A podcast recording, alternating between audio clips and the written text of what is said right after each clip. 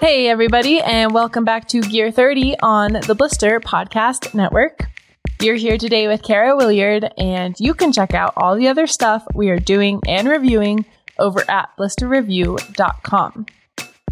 Well, today's conversation is one that I am very excited about. I got to talk with Kim Miller, Scarpa North America's CEO, to discuss the impressive efforts that Scarpa is taking to center sustainability into every aspect of what they do. Scarpa has been a Italian-based brand since the 1930s, but these days they are working on instilling a metric-based, transparent, and effective action plan to be a leader in the outdoor industry, including undergoing the intensive process of becoming a B Corp and publicly publishing their very own Green Manifesto, which you can read over on their site, and it is linked in the show notes to this episode. Kim Miller has been on Gear 30 a couple of times before, and I have also linked those episodes in the show notes because they are both really great. And you can hear a lot more about Kim's impressive background and technical knowledge in these previous episodes. But for today's conversation, Kim and I focused on what the process of developing Scarpa's Green Manifesto looked like, what undergoing life cycle analysis for different products entails, some of Scarpa's products that are best exemplifying these principles, and how they have refused to compromise the performance and quality of their product line, yet how tricky this balance can be. More broadly, Kim and I talk about why this work is important, not just in an environmental sense, but how it spans a lot more than just reducing a carbon footprint as a brand. Kim is incredibly passionate and knowledgeable about these topics, and I have a feeling that he will instill some inspiration and encourage some individual action. Which brings me to this point. As people who all love and appreciate good gear that helps us do really fun things in the mountains, I also urge us to consider the life cycle of the gear we consume and how we can take action to lengthen this life cycle, make investments that ensure longevity and durability, how we can support the brands that are using these best practices, and how sometimes we should opt to repair or reuse gear rather than purchasing new. And of course, if you really want to make sure the gear you are purchasing is the right gear for you, well, then I would encourage you to become a Blister Plus member. You will not only receive personalized gear recommendations from our team of reviewers and access to our exclusive member only content, such as our deep dives and our bi monthly live streamed happy hour sessions where you can pretty much ask us anything. You will also get some of the most comprehensive outdoor related injury insurance. So, with Blister Plus, you are covered with a $0 deductible, $25,000 per injury insurance for a whole year for a bunch of different injuries related to a long list of outdoor sports. And this is available to every person in our blister community, regardless of your age or where you live. So, for a good reminder of why this is important, not just for when you're doing the gnarly stuff on big mountains and in those high risk situations, but sometimes just simply cruising around the resort, stay tuned at the end of this episode for Kim Miller's very own crashes and close calls story. It's a good one, kind of a surprising one, but stay tuned for that. So, head over to our website and sign up for a Blister Plus membership today. And with that, let's get right into my conversation with Kim Miller, Scarpa North America's CEO. All right. Well, I'm here today with Kim Miller, the North American CEO of Scarpa. And fortunately, we've actually had Kim on the podcast a couple of times before. Um, so we will definitely link those episodes in the show notes. They're both very worthwhile listens. And um, you can not only learn a ton of information about Kim and his background, but he also goes into depth on a lot of Scarpa products. So those are some great episodes to tune into. But um, thanks so much for being here, Kim. We're really excited to have you back on Gear 30. Oh, thank you. I'm happy to be here and appreciate the invitation. Um, so I think I spoke a little bit just now about your really impressive background, and you went in depth uh, in episode 79. You talk about sort of your retail background, how you worked for Chouinard Equipment. Um, you also were sort of part of the founding team for Black Diamond.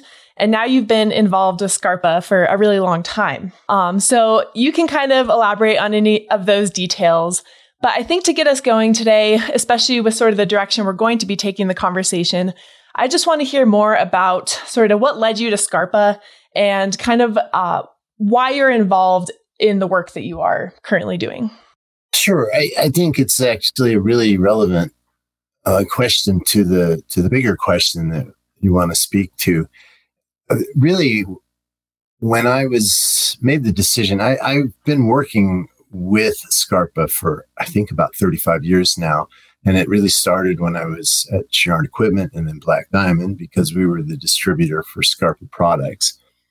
And um, it was uh, at a at a point in my my life in my career where I was making wanted to make a change uh, for a number of reasons, and when I was thinking about my options and um, not just what I wanted to do, but who I wanted to do it with, I was really thinking about um, the long play and started with what what is the what are the companies I'm considering? What are they made of? What what what what drives them? What are their values? What's important to them? Because I I had at that point developed my passions to my work in a way that I I really felt what I was doing was really important, much more much bigger than just bringing products for climbing and skiing to to the market. Um, the the bigger what I would consider the values driven kind of business mentality. And um, when the opportunity opened up and I thought about it, changing jobs and coming to Scarpa, um, looking at it through the, that lens, it was a fairly easy choice for me because um, I'd already already knew the Parisotto family and the company really well.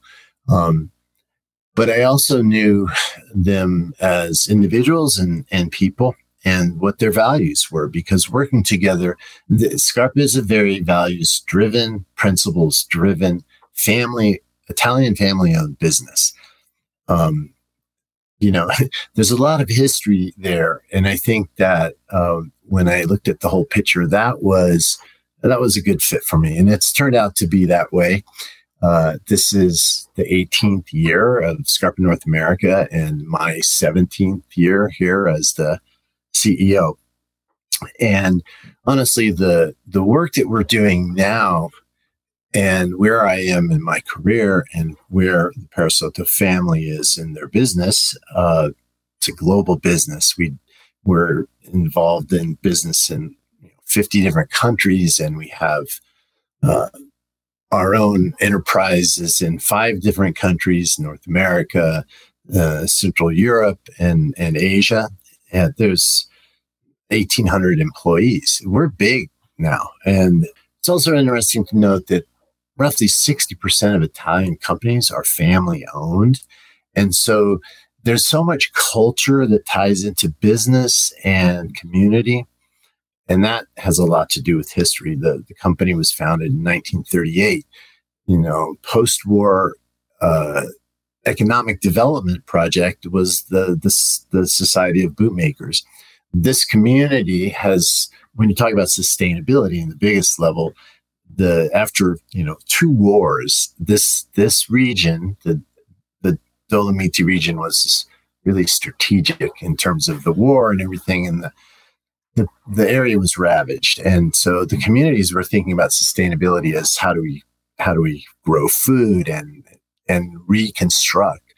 Well, obviously Italy is a, an important economic power in Europe now, and um, but the culture and and the community uh, values still very much remain, and um, and it's it's really built into the, the family business kind of mentality. You see it all over the place.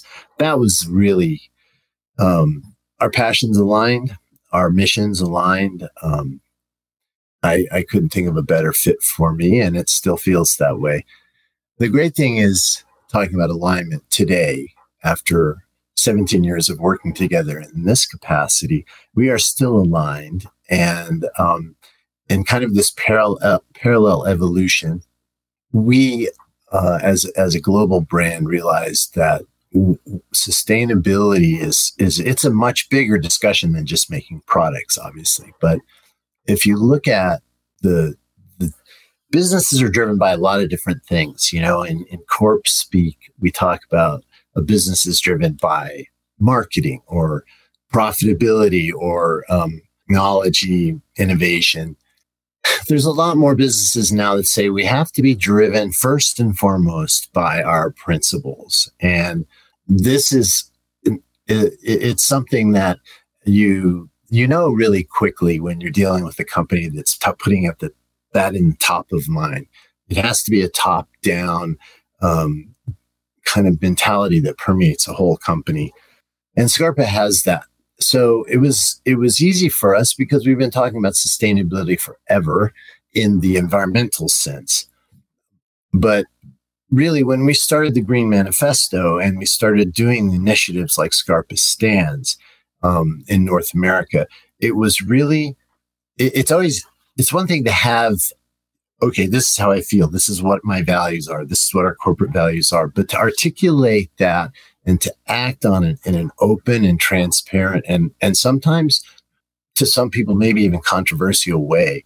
That that's a different kind of um, you know we're humble bootmakers. That's how the Parisottos would de- describe themselves.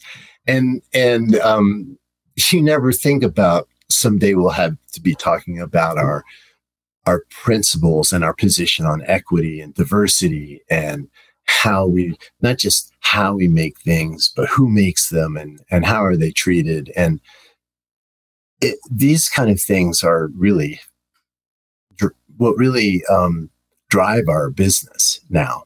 So this this idea of bringing us a, a, a, an articulated statement and set of actions and and all in the in the in the public purview about what we what we were doing already and what we wanted to do moving forward.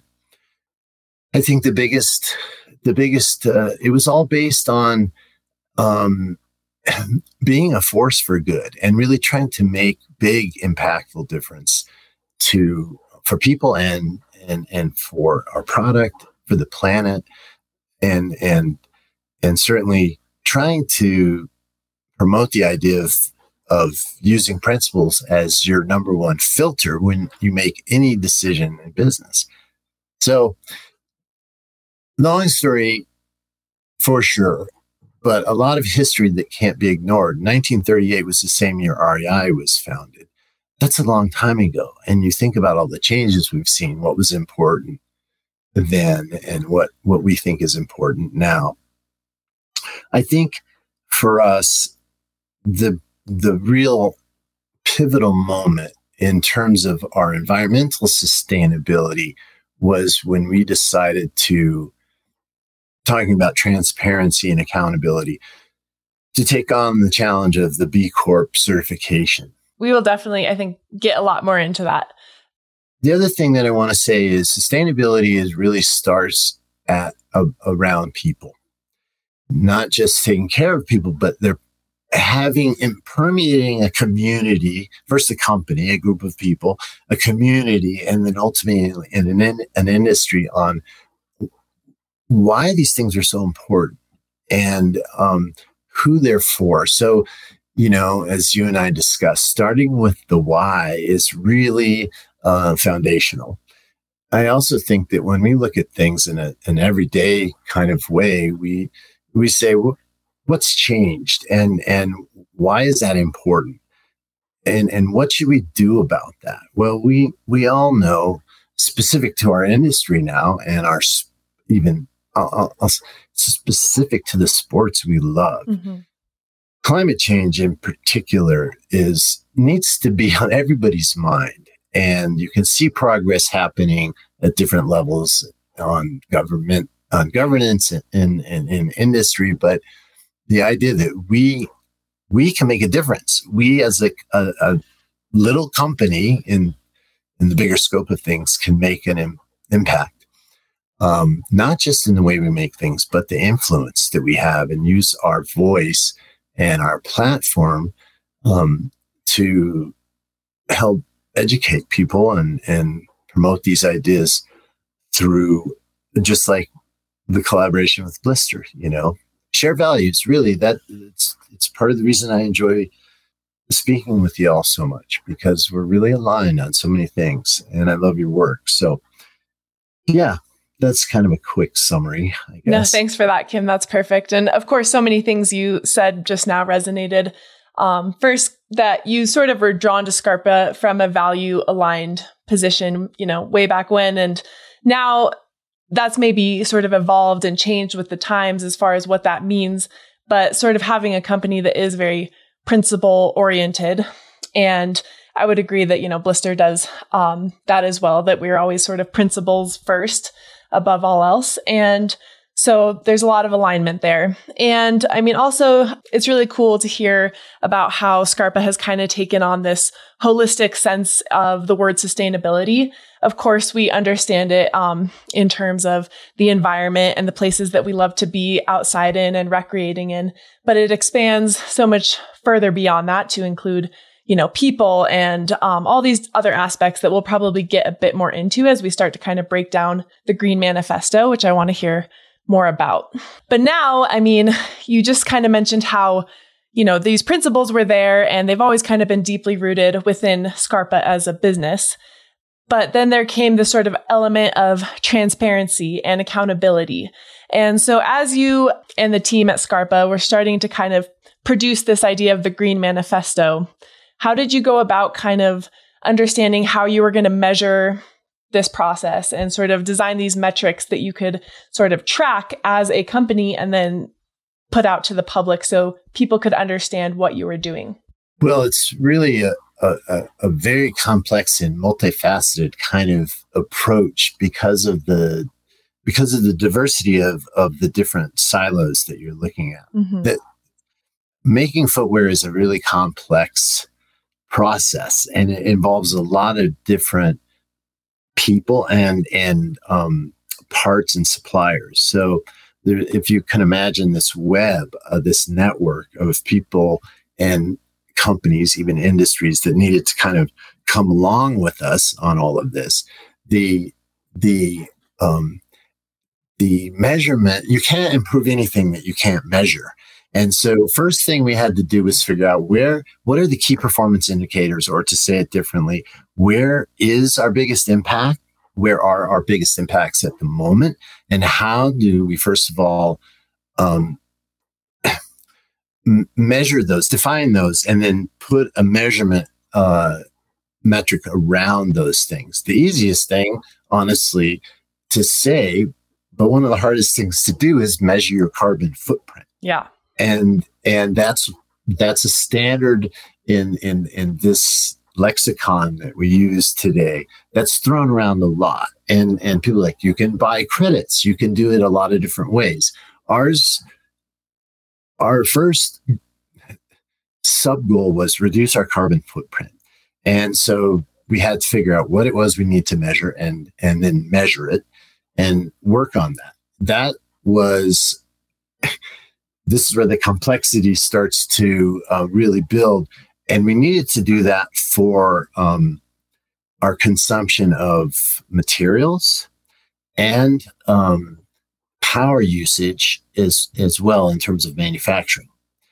Um, I'll leave the human impact parts off to the to the end, but it's super integrated here. And um, we also need to reach out to other um, subcontractors and factories that we needed to help us do this.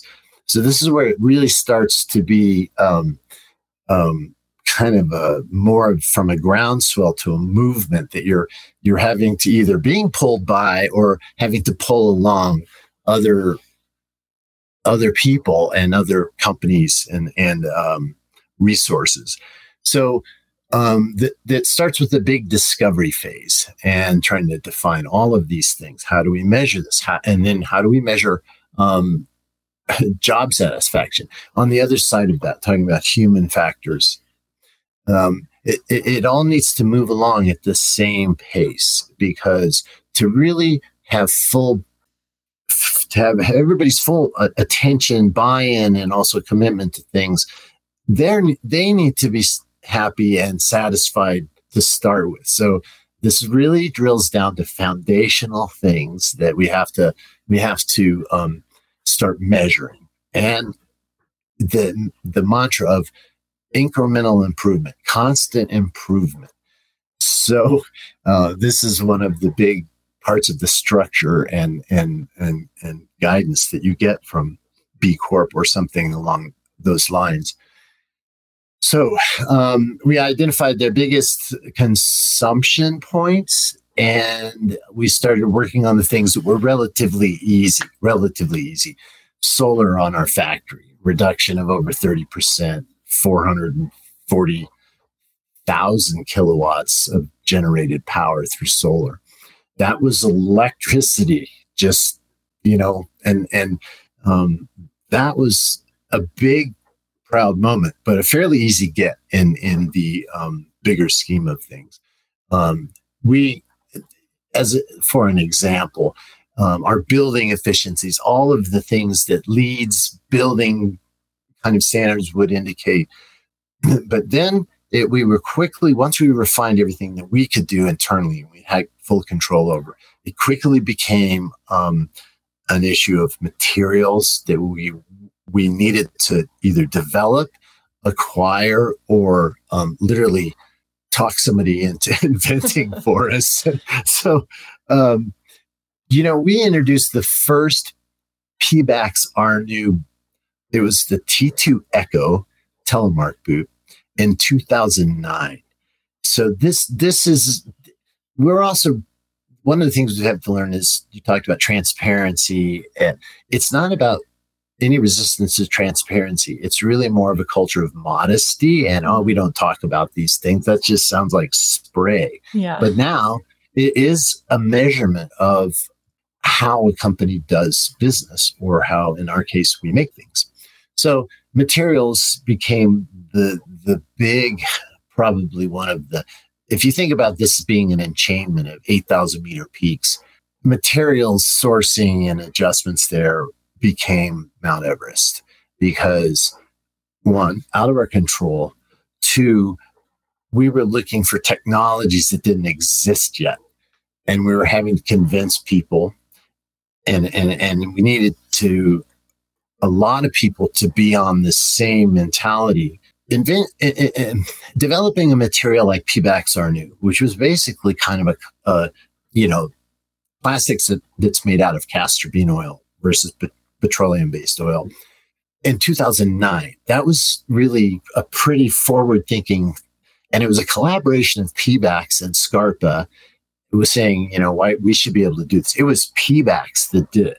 They, and here's a great example that obviously was a huge environmental um, moment, sustainability moment, but it also started an economic, economic com- community uh, model for a community to um, sustain a community where the castor bean oil, oil castor beans are grown. So the, the point here is you have to back into things. It's almost like reverse engineering and it became materials.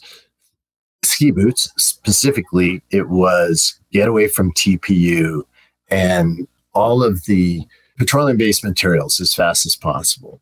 But as you know, there's a super high expectation for performance in our products. And so you're always walking this really fine line, like making something recyclable. That's not really that hard. Making it be able to stay, you know, a high performance ski boot in this case, that's where the, the, the art meets the science actually.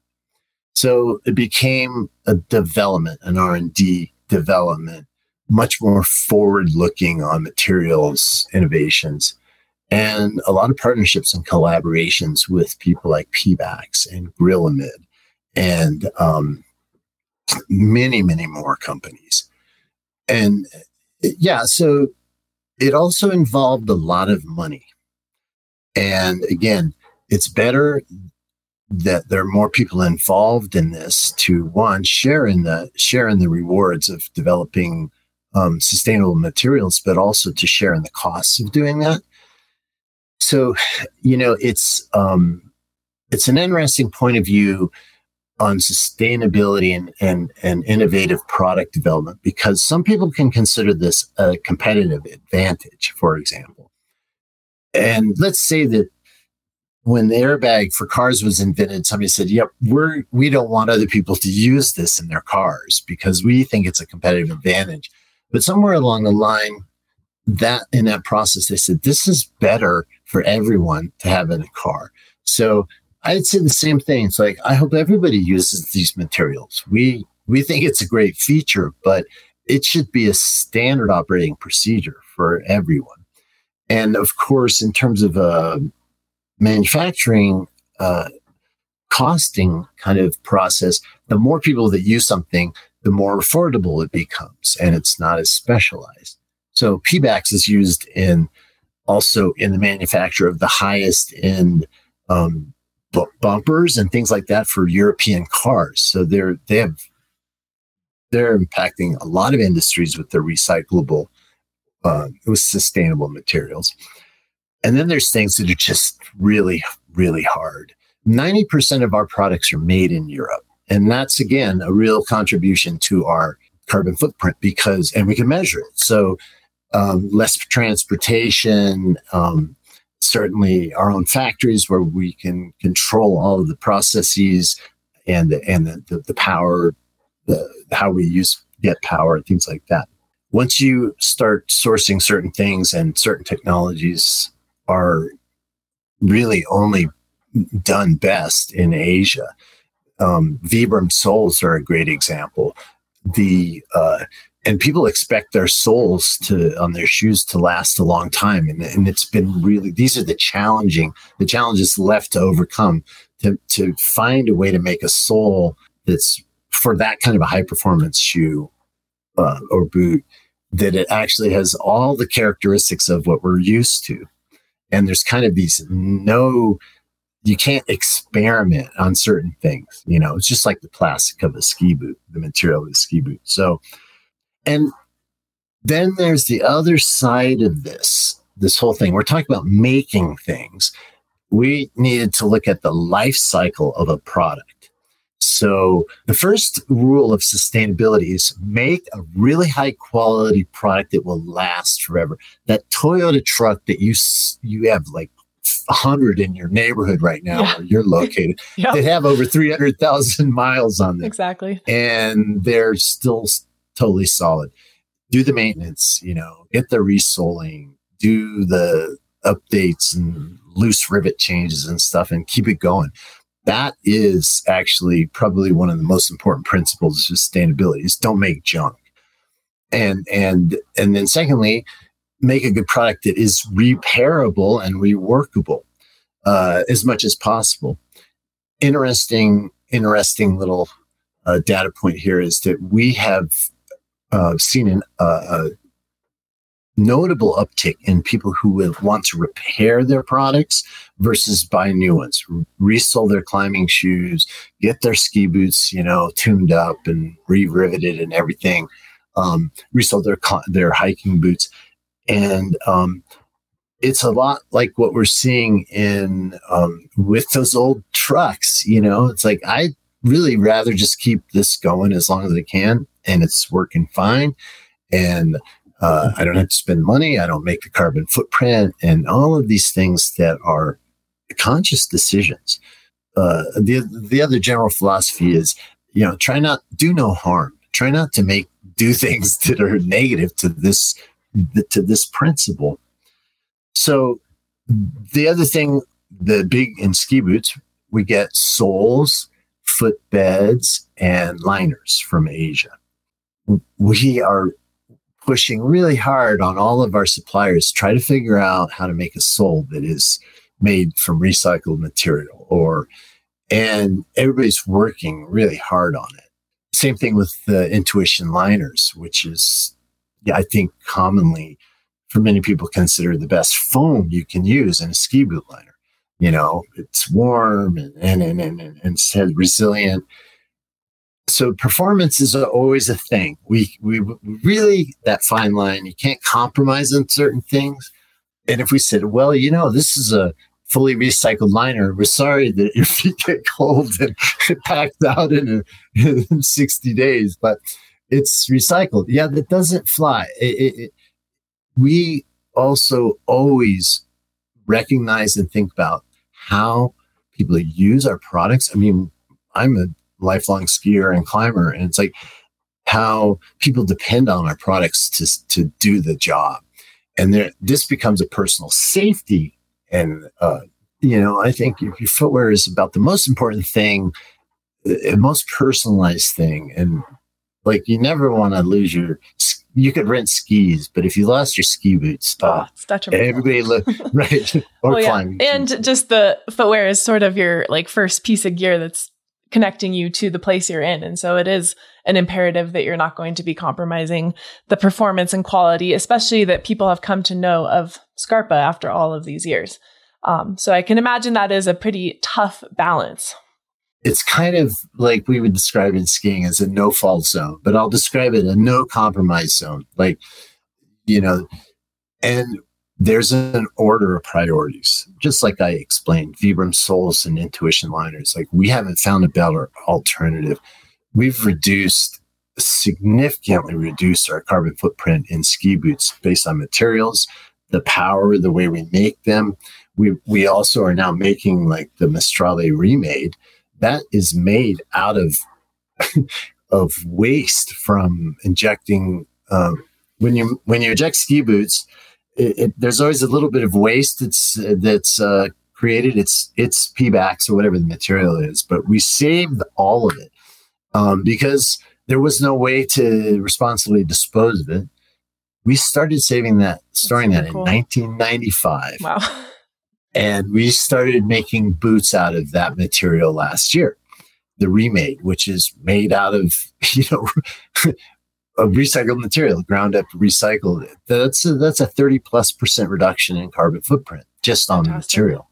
Wow. So, um, you, you started with how do we measure these things? I am so like, you know, some people get up and look at the weather, look at the stock exchange. I think about these kind of numbers all the time. Um, where it gets interesting when the things you can't measure, which I think are really interesting, is um, f- from a consumer point of view, how much does this matter to people? And uh, are we on the right track? And so, you know, we have a general anecdotal sense of that. You wanted to talk about it. I people all the time talk to me about how passionate they are about these topics and how much how much they appreciate us trying to, you know, constantly improve in this area. But I think that um, it's becoming more and more of of a feature that people are looking for. You know, the obvious example is e-bikes or or electric vehicles. People are making a conscious choice. I'm I'm going to buy this instead of that, and it's a it's a it's a mentality shift. It's an important one. I don't consider it a competitive advantage feature, although it, sh- it is, in my opinion. I consider it something that you should be looking for just because that's what you should be looking for when you're a consumer in anything. And, and you know, so, uh, but again, we're not doing this. It's the right thing to do. Yeah. and we can do it.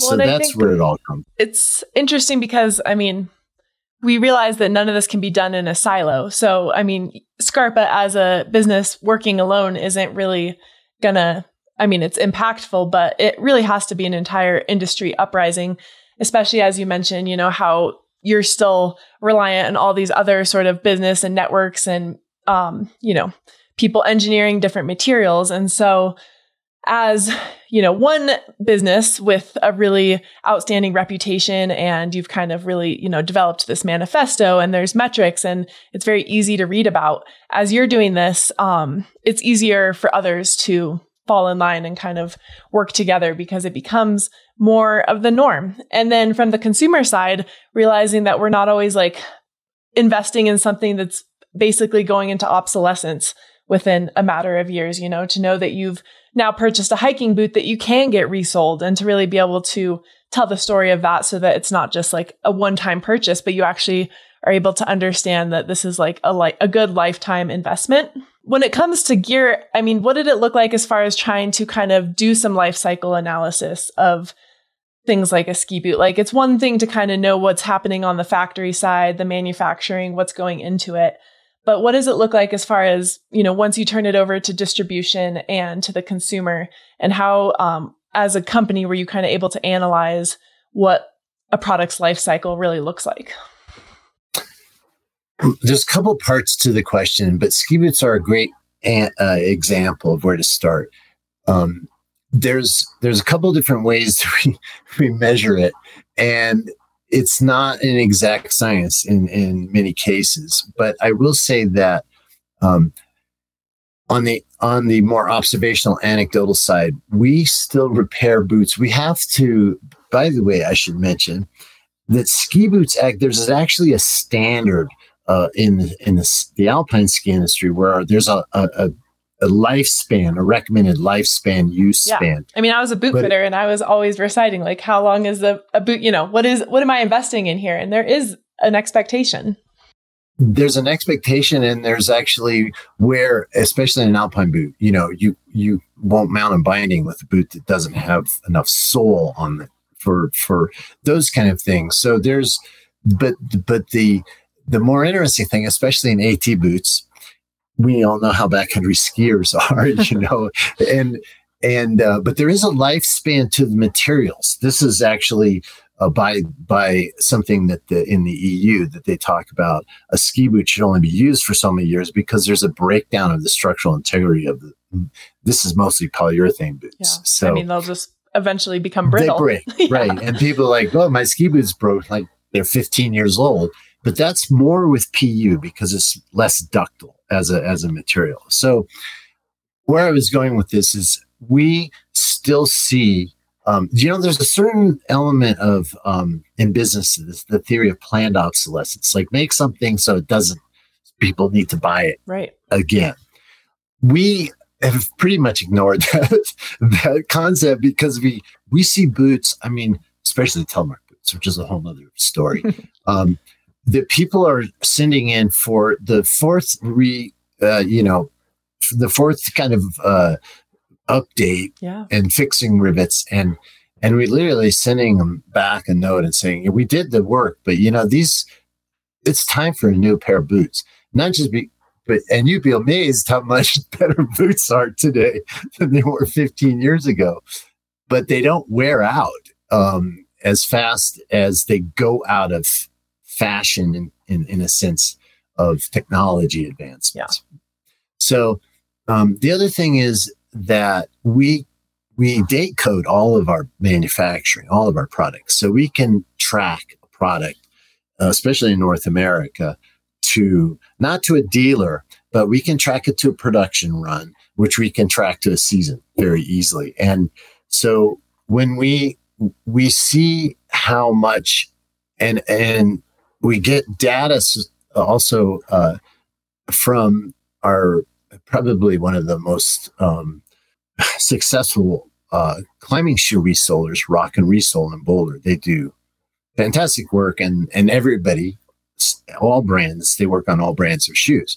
So they they are also, and they they retail shoes as well. And they're saying, you know, this is what we see. We can you.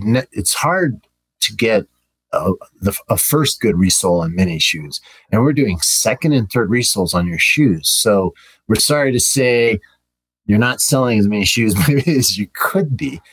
And my response is no, we have to motivate people to buy new shoes, not because that there's something, a, a, different shoe they want in addition to like skis. But it's kind of more philanthropic than than obviously profit driven but these are conscious decisions so very few people that i'm aware of very few companies we have all the machines we need to basically from europe we import them from europe all the parts to do ski boot repair and obviously if something's broken and it's much harder to resole a ski boot but that's generally not an issue. But we have the technology to do a lot of things, which is not a profit center, it's a service.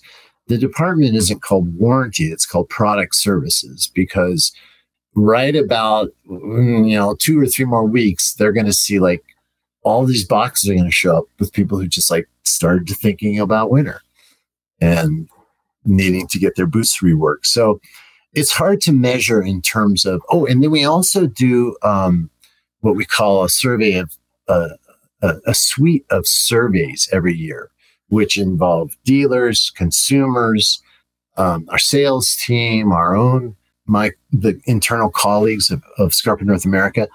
And these things also rank really high in terms of measuring on what's important to all of those people, especially. Uh, yeah, so it's not, as I said, an exact science. It's not like how we can calculate carbon footprint, but they're early indicators. I also will say you said life cycle. So there's a couple of things that are worth mentioning here. First of all, the uh, a project like the Maestrale remade is a complete cycle of yeah. life, like cradle to cradle, and not cradle to grave. Exactly, yeah.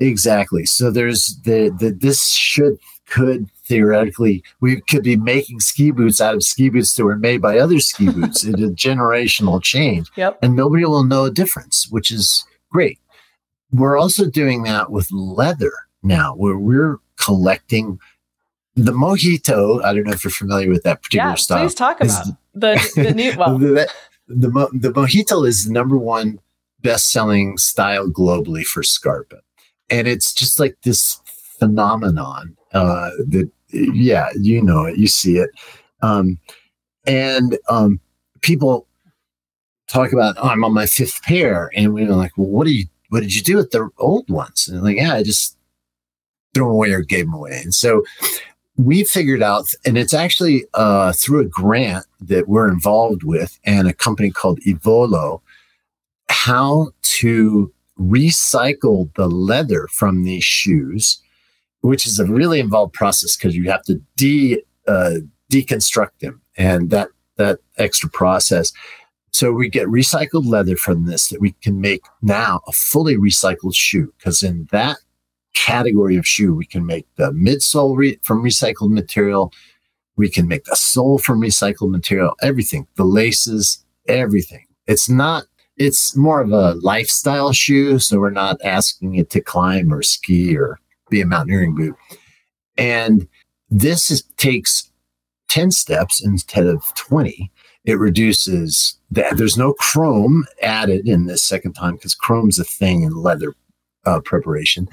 It re- it's one third the water consumption. It takes half the power, and, and and you know it's like wow, if you can do that, you're not just getting a leather that's recycled. You're you've really that this chain of of factors. These these every step of the way you made an improvement. So and that is uh, something that is a, is a footwear manufacturing um, industry uh, effort in Europe, and just getting off the ground. So, uh, but we've seen the first results, and it works. Now it's how do we make this commercially viable? Yeah. Um, always, always a question you have to ask, or somebody's going to ask you at some right. point. That's the problem with having a title like CEO these days. So, um, yeah. So, you know, I think that life cycle is really important and trying to figure out this is the this is the magic formula. If we s- touch every step of the process from raw materials, not just what we can buy, but what we can develop, design, create, to what happens at the end of that life when they're ready to be disposed of, and and bring it back to the earth basically bring it back to raw materials. It's a big deal. It is. I have to say. And and sorry if i'm going into too much detail oh, so definitely keep not. me on keep me on track here. No it's perfect. And i think it's really an imperative that you know all the listeners of this podcast people who are really enthusiastic about gear and care about really high quality gear that is really doing the specific purpose that it's set out to do. Um, another sort of layer that we need to bring into that is as we're looking at the gear we're purchasing, the gear that best suits our needs, like what is the life cycle of that particular item going to look like? And how as a consumer you could potentially move in one direction or another or act on that sort of life cycle analysis um, as the owner of that item to then have a better outcome than potentially just like sending it to the landfill. Um, you know, maybe if it's just passing along the boot to someone else for them to get it resold or whatever else it may be, you know, just kind of having some awareness brought into the conversation around gear because, you know, having high quality gear that works really well is essential as we've discussed throughout this episode but then also kind of considering what the full life cycle of that item looks like and why that might really be important as a consumer to also consider. It's a conscious choice. And I think that the awareness of that at the consumer level is kind of the next step. So, again, bringing along the whole community. Um, we can do these things, a manufacturer can do these things, but they need to be highlighted and the retailer needs to make conscious choices. And and obviously every every store needs to have a good range of products and and not everybody will be able to um, you know accessibility to the products is another topic i, I won't yeah. go on to that but, an, but that's part one. of this yeah yeah I, I, mean and we've learned a lot through mm-hmm. other initiatives that we've done our our mentorship program has been so informative in so many ways um, but ski boots are expensive. Mm-hmm. And so it's one of my final challenges. Yeah, the conundrums. Yeah, yeah. And and this will probably tie in some way. It's very much a sustainability topic, but the idea of life cycle and and how so if you get to the end of that life uh, by your definition or mine, you probably have three or four options there. And yeah, I, I I have to tell you a quick vignette. Uh, we have, I, I, met an amazing person. His name is Junior Rodriguez. He's was a mentor in the SAMI program. He lives in Jackson and he is a phenomenal skier. And he skied the Grand Teton as part of his year as a, in mentorship.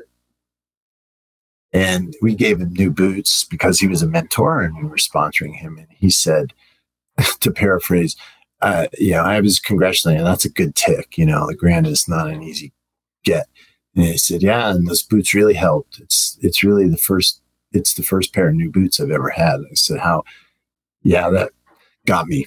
And it just made me realize, well, yeah, I mean, it's not everybody. You live in a town where it's like, how do I scratch together 800 bucks for a pair of boots. So there's a secondhand economy that we have to really leverage. And, you know, in the end, it's principles. We have to protect the environment, not just for because of our our general knowledge of what how important it is for the planet, but this is where we where we this is our happy place. This is where we love to go. This is where we go with our best friends and do our most amazing stuff.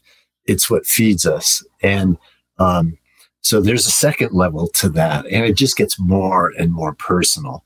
And the level I'm at now is, and I want more people to have access to that. So that happens through yeah, a lot of different ways. It's just another filter to to refine decisions and, and ideas. Yeah. And uh, I mean, the way this discussion goes and always needs to go is kind of thinking of how interrelated all of this is. And so, um, you know, we can't really just like focus on one part of it and leave other parts behind, like the accessibility. And so, kind of t- looking at this from a very holistic view, which I think looking at the Green Manifesto and sort of the way you, as a brand, delved into this process, it's impressive to kind of see how you're kind of considering all of this.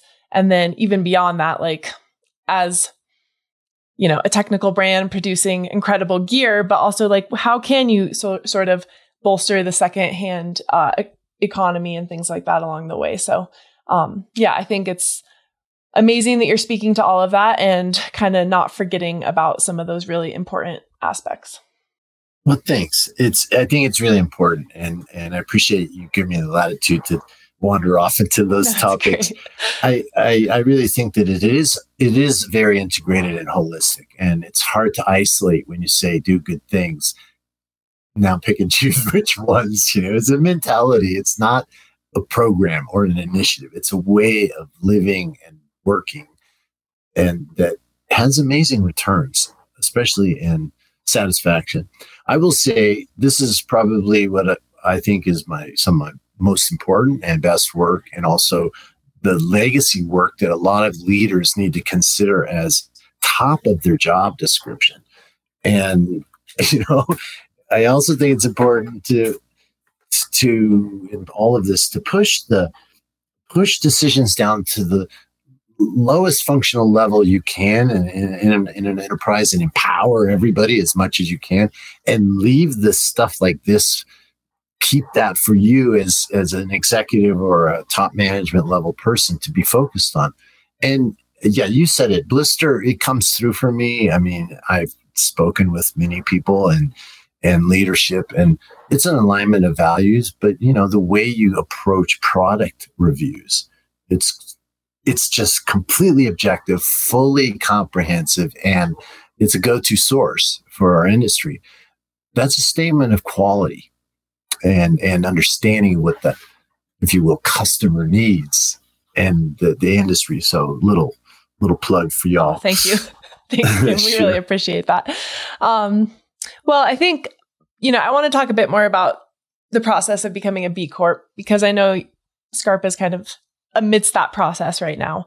Um, before we do, I mean, is there any other sort of gear you want to highlight that's kind of come out of this process um, that people might be interested in hearing about? Just because there is so much going on here when it comes to technology and development. And I think it's pretty interesting to hear about some of those items and uh, pieces of gear that are kind of telling the story of the Green Manifesto. Well, there's a lot, and and I, I, it's a hard question to answer quickly. But I would say that the things that come to mind, like the Mojito Bio or the Spin Planet, uh, certainly a lot in the ski boot range. Working into this, and you, you know, I we really welcome feedback, input, how what this if this matters or not, and if it, our products are any good or not, of course. But um, I think that take a minute to just dive into that a little bit and look around because we're identifying our products more and more. I would also add before we leave this kind of topic area is that the challenges are not static. They keep popping up in front of us. And so I'll give you one that's a really interesting top of the list topic right now. It has to do with with forever chemicals that are used in and and in materials that are used heavily used in the outdoor industry. Um, the PFAS discussion is now becoming talking about this is not a manifesto, it's a directive. It's becoming California, Washington, Massachusetts. REI just has announced that they will not sell products that contain PFAS. So that's this is how, you know, the push me, pull me, kind of thing. So when somebody draws a line in the sand like REI just did, and number of states, it's a call to arms. And it, this is a great example of the scramble and how sometimes it's like, wow, you know, we maybe we were just wasting time getting to this point, but all of a sudden we have a deadline. And companies, the companies that supply materials every brand said, sure, no problem. We're ready to give up Gore-Tex for the Gore-Tex alternative, PFAS free. Gore-Tex, how do we do that? And they're like, yeah, we're not quite actually ready yet. And so these are, and I'm not faulting Gore-Tex or anybody in this. It's doing the right thing. It's this is force for good, for force for positive change for the environment. But man, I mean, this is mega and to do it is going to require everybody holding hands, having lots of patience, and, and making sure that um, we move together as, as an industry. Obviously, to the right point, but uh, you, having grown up around Gore-Tex, I think it was generation three that was actually good. and we don't use a lot of Gore-Tex in our shoes, but we do use it for sure. And we're already we've we're already changing materials to and, and developing new shoes with proprietary non-PFAS breathable waterproof laminate. And so Yeah, that's that's a thing right yeah. now. Well, and as And- challenging as those pivots can be, it also sort of brings on that sense of urgency that we actually probably need to be acting with more readily. So it's it's maybe Exactly. tough when it comes from that direction and it's like that it is that directive, but at the same time it is probably uh sort of that, you know, helps put the foot on the gas because more or less Yeah. we we don't have a ton of time to waste. No, this is the the sense of urgency that we all need to think about. You know, there is. I've looked at the calendar a lot. There is no day on it called someday. It's like put a date on it, and 2024 you will be ready or you won't. And and there there it is. It's pretty binary at that point. So just just because I know you deal with a pretty techie listener and readership, so uh, you know maybe that's of interest to some some folks out there. Certainly. And yeah, we're going to keep having conversations like that on Gear Yeah. 30, which is, you know, we love to put information out there and kind of have that high quality dialogue about what the alternatives are and maybe, you know, what people could be thinking about. Yeah, eh, I mean, the apparel industry is obviously that's a big deal for the apparel industry. So stay tuned, and I'll I'll, I'll watch for updates because.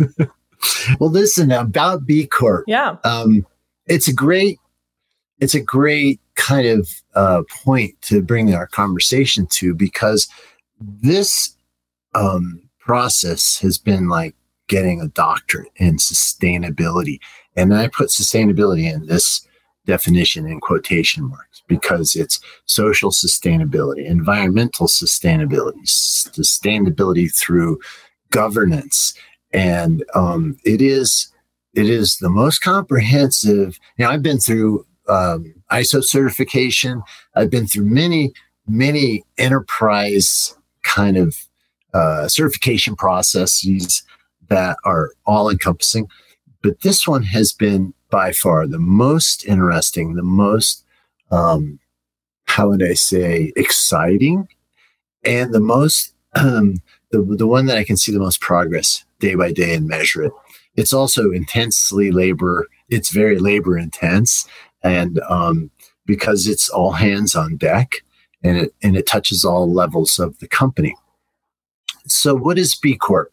If you're, if people aren't familiar with it, B Corp is a set of standards, certifications, uh, really very much principle and values based mentality around how to build, run, and sustain an enterprise and a community.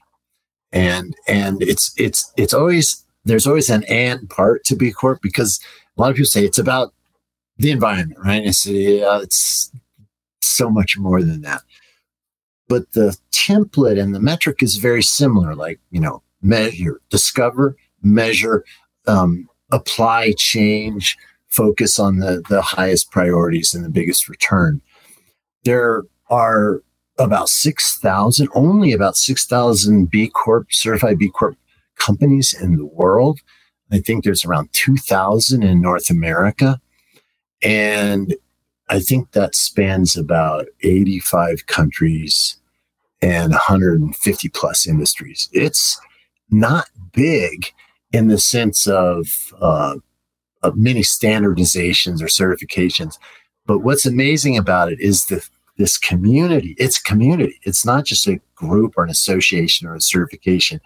And it's almost like when you um, if you were a ski guide and I was a ski guide and we met, it's like I know you know certain things that I know because we both went through ski guide we both ski guides and or UIAGM guides. And it, this community, this understanding creates a mentality of this is how you do business. So if you, you look at it exponentially, if 6,000 companies ask all of their vendors, all of their customers, all of their retail channels, everybody that they're working with, we're doing this. We need you to do it with us. And it's, it's like this grassroots movement that becomes, you know, that idea from a grounds from an idea to a groundswell to a philosophy and business set of best practices. And it's um it's it's hard. I have to tell you, it does feel like going through grad school in the sense that there's always an assignment, there's always research to be done. There's always it's not grading, it's measurement and it's it's self-assessment, which is kind of the hardest thing, but it has identified and um, helped us prioritize the areas.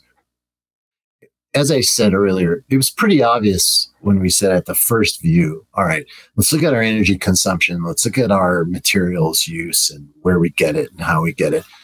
But it, it's it's gone so much deeper. Right now, we're looking at how do we address privacy in internally and externally, and these these are considered key points in self evaluation. Do you protect the privacy of your stakeholders, um, your customers who buy something online, or your employees' uh, employment records?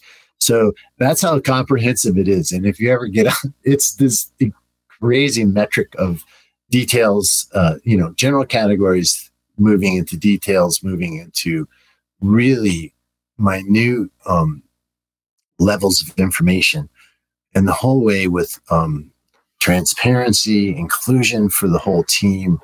Uh, this is like I said, eighteen hundred people, and then working within the, the the rules and regulations and laws of the of five different six, I guess, countries. Um, and um, so I think it's really good stuff, and everybody else does too. At first, I was like, I don't even, it, at first, it seems insurmountable. But like everything, if you chunk it down and think about, okay, how am I going to get through this in these stages and steps, it became much more, le- much less daunting, I would say. But now seeing the results and watching our score go up it's really awesome. And it's it's like it's like climbing a big mountain. Like, oh man, we're like getting to Camp Four here, and we're gonna we're in summit bid range. So, um, but what I think is most inspiring about it is how passionate people have become about the whole topic, and think about it every day. The choices they make on every level of the company. Like, should I should I do this or should I do that, or should I, you know, use a, a regular coffee cup or a paper one. I mean, it's that kind of mentality shift and also culture. So if everybody's thinking about the same thing and thinking, okay, this is the right way to do things, it becomes habit and a cultural kind of uh, standard. Yeah. I think so, um well, it's it's also sort of a framework with regulations and sort of a regimented process. So, you know, eventually it is just going to kind of create a whole paradigm shift for what business looks like and how sort of businesses operate. What you mm-hmm. said, you know, at the top of the episode, as far as um, what do you put first as a business and you know B B Corp and all the sort of actions around it are kind of forcing you to rethink all these different steps along the way. Um, and that is kind of what creates the culture shift and sort of the shift that will actually perpetuate wider change. I guess as someone who's kind of undergoing this process in like the leadership space, I mean, do you have any thoughts on like sort of how other leaders or other uh, big players in this whole, you know, large ski industry, outdoor industry ecosystem can kind of approach this process or how things can be more scalable, maybe even if it's not pursuing B Corp, but maybe just starting to kind of undergo these processes so that they're not so like you mentioned, kind of overwhelming at first, but then you have to start to kind of break it down and see what's what's feasible and what's realistic as well. Well, I think that the first place to start is however you do it, figure out a way to draw a baseline right now. Get get us an understanding where are we right now. And and and you can design your own set of metrics here. And, and you, or you can, you know, strive to become B Corp certified. But you I mean, people, I've asked people you should to just go on the B Corp website and read about this. Even that alone will influence you in the way you're making in, in, in your everyday life, in your job. But I think that um, there's two parts to it self assessment and listening and looking around, getting a sense of what's going on, a real sense of it before you start tossing out ideas and initiatives and, and things to do and also take it a level above. And this is not a marketing initiative. This is not a program for, you know, this is the, the program of the year thing or what we're doing. it has to be built in, completely permeate the whole organization. So if I went and asked anyone in our company, tell me about what our principles are, or basically, you know, why why are we doing what we're doing in the factory in Italy or the warehouse or the boardroom or wherever, that I would basically get the same answer. It's like this is this is what we do. This is how we do it. This is why we do it. And um, then then you have a place and and you got to be really if you're a leader you're you got to be you're either in or out you're not there's no half heartedness to this kind of commitment because it's going to take you to places that you won't you won't be able to hang in there if you aren't really ultimately passionate and really committed to this um, you also have to put it on your this is going to sound a little CEO like, but you have to show it up. Transparency now is like a budget line on your in, in your uh, a line item on your budget. Places where you can see it on a corporate level. It needs to, show, be discussed in the boardroom. It needs to. That's the permeation of the whole company.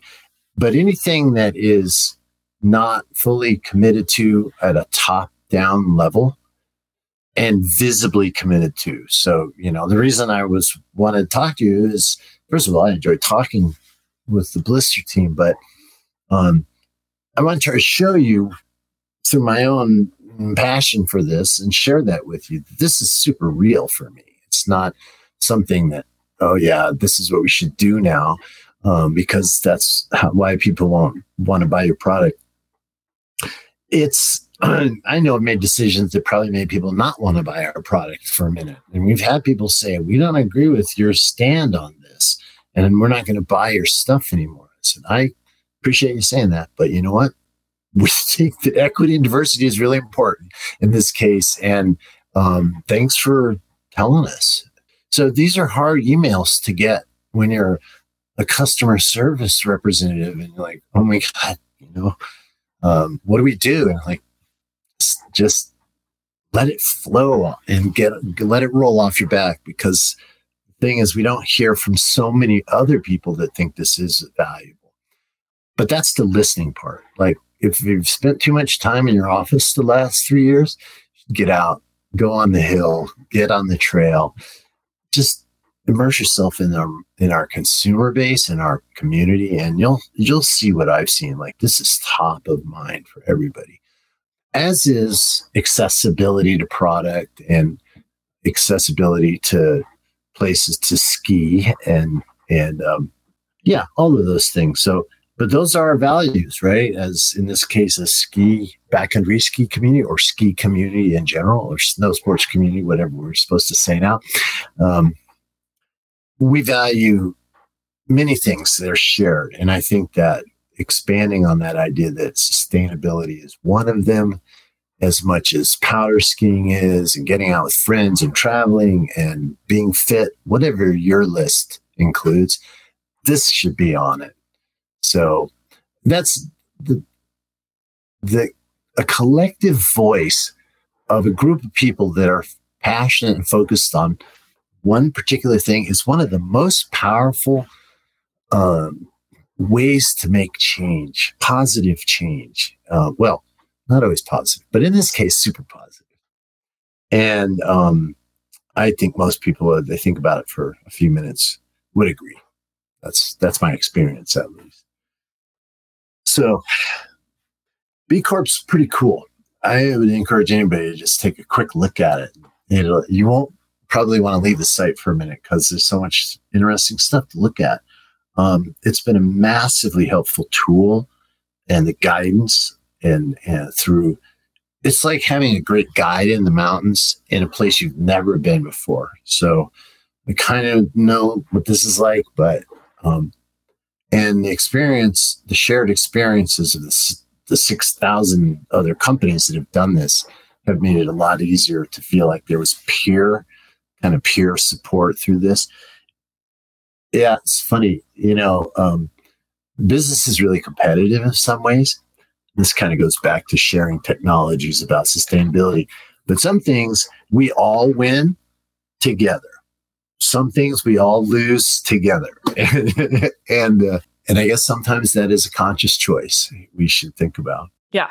And I mean, just how that applies to sort of our future and how we can either all win or all lose together, and why it's sort of imperative to kind of act as a community rather than an individual or you know just a someone who's a, a shareholder or something like that but to actually think a bit broader about what this means for everyone collectively yeah it's it, it's interesting for me because of my tenure to look back on these moments in time you know i told you that the first Pebax Rnew uh, T, T, T2 Eco was 2009 and a, a, a, little tip uh, and uh, kind of preview is that we're working on a new telemark boot.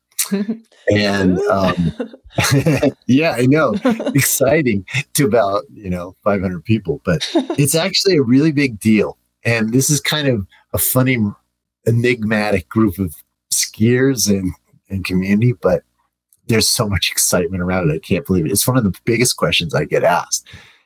This is um, pretty close to ready. It is also made out of Rnew.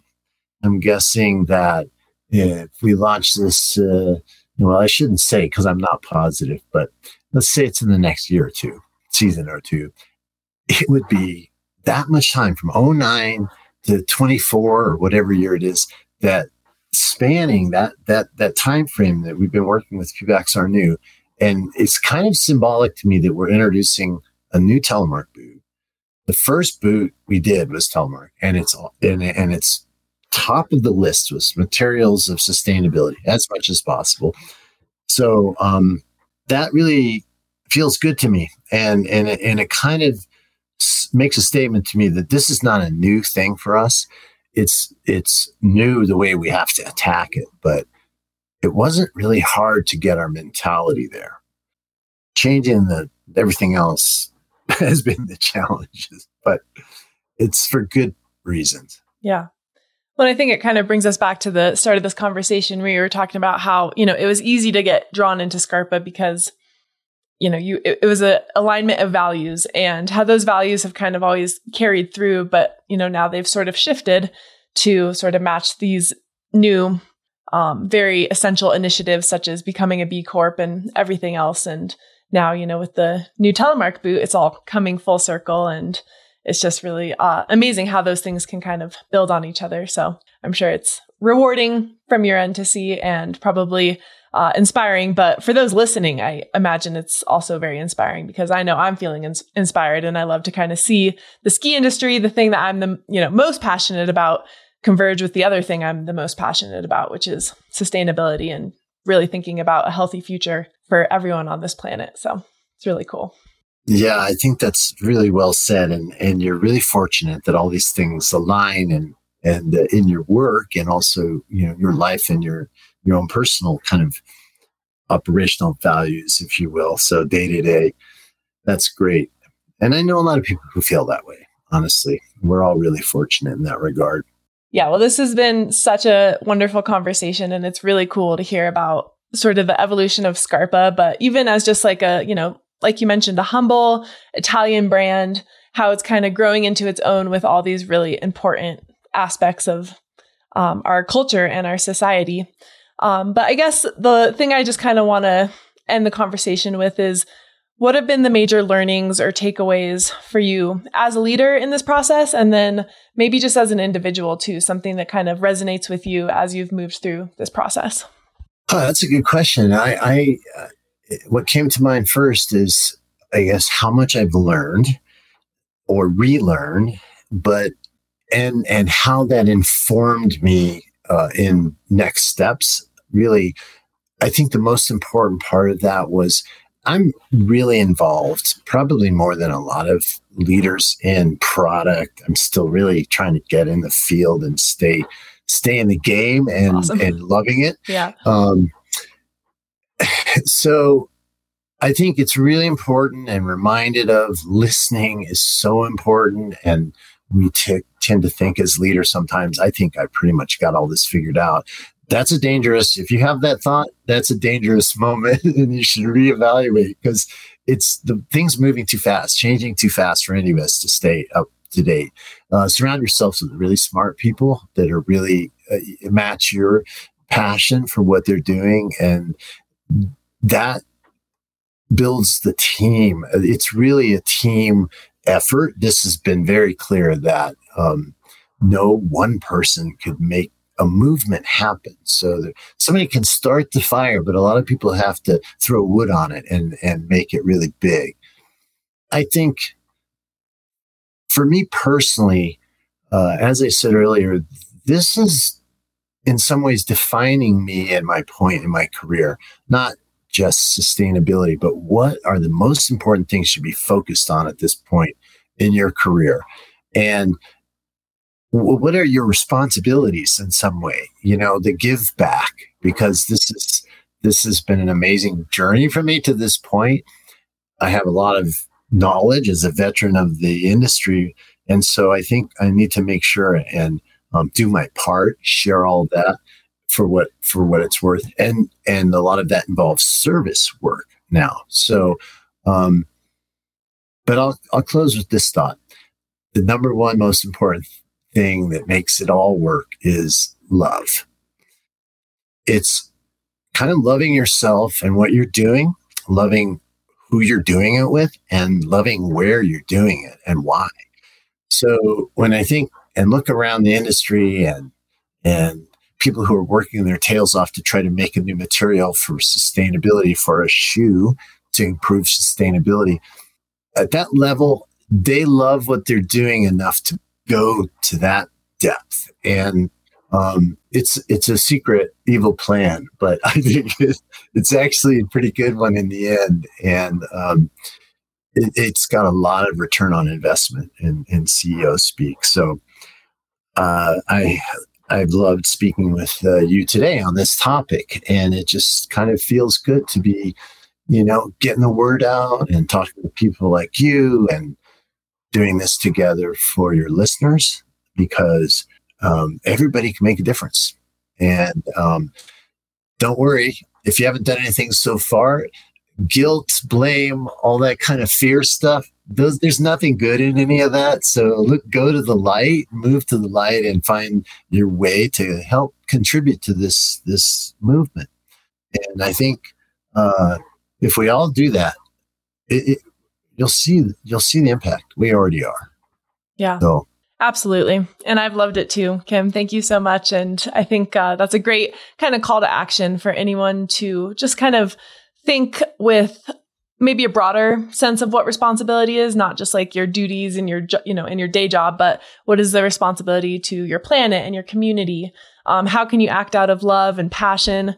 And I think you've really uh, shared a lot today, a lot of things to learn from and to kind of consider just as we're, you know, out doing what we love in the mountains, but also um, on in a broader sense too, like what we can really think of as far as the, the action that businesses can take and how we can support those actions. So thanks so much for, yeah, all of that. Thanks. Thanks to you too. It's, it's been a pleasure speaking with you and I'm always at your service. All right. And before we go, I know there was one more thing. You promised you would share a crashes and close calls story for us today. So let's hear what you have. That's I know, true. I know you are a very experienced, uh, you know, skier and you spent a lot of time in the Alpine. I know you've had some crazy mega missions out there, but uh, which story did you think of when I asked you that question?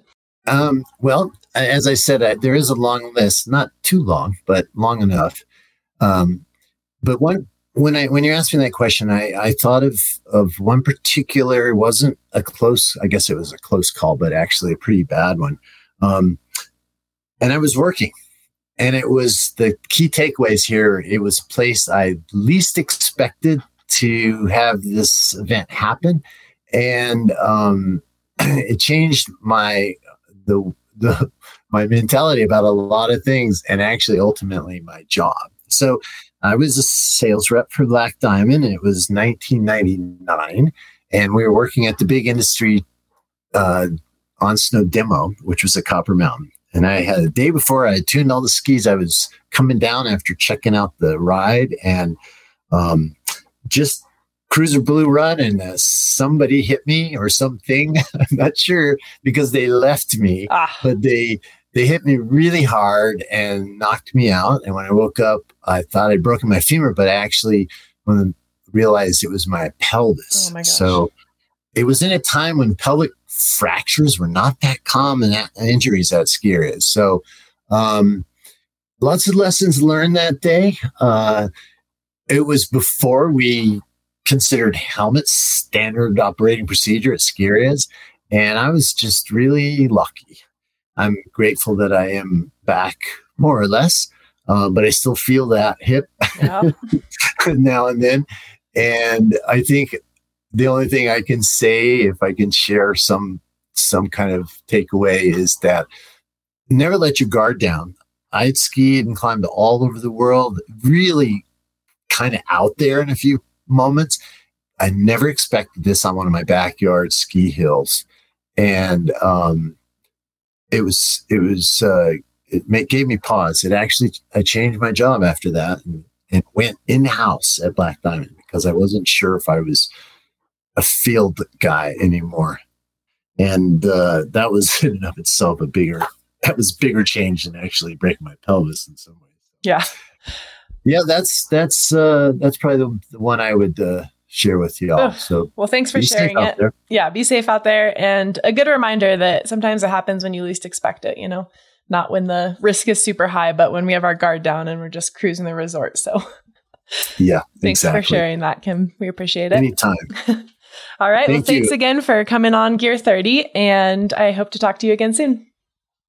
Thanks again. Take care, everyone, and have a great fall and winter. All right. Well, there you have it, folks. Another episode of Gear 30. And you know what? This week I am celebrating conversations like this with people who are so passionate about doing good work, even if it's hard, and making the conscious choice to lead with their values. Sometimes it seems like a difficult and insurmountable fight when we look at the overall climate picture, but Conversations like this remind me why a collective effort can have an impact. So thanks to Kim and all the folks at Scarpa and all the people out there who are doing this hard work for the reminder today. Thanks, of course, to Kim for this conversation. Thanks to our very multi talented podcast producer, Justin Bob, for putting it together. And thanks, of course, to all of you for tuning in and considering these topics when looking at gear or deciding on your next purchase. That's what we're here for at Blister. So thanks for listening. All right. Cheers.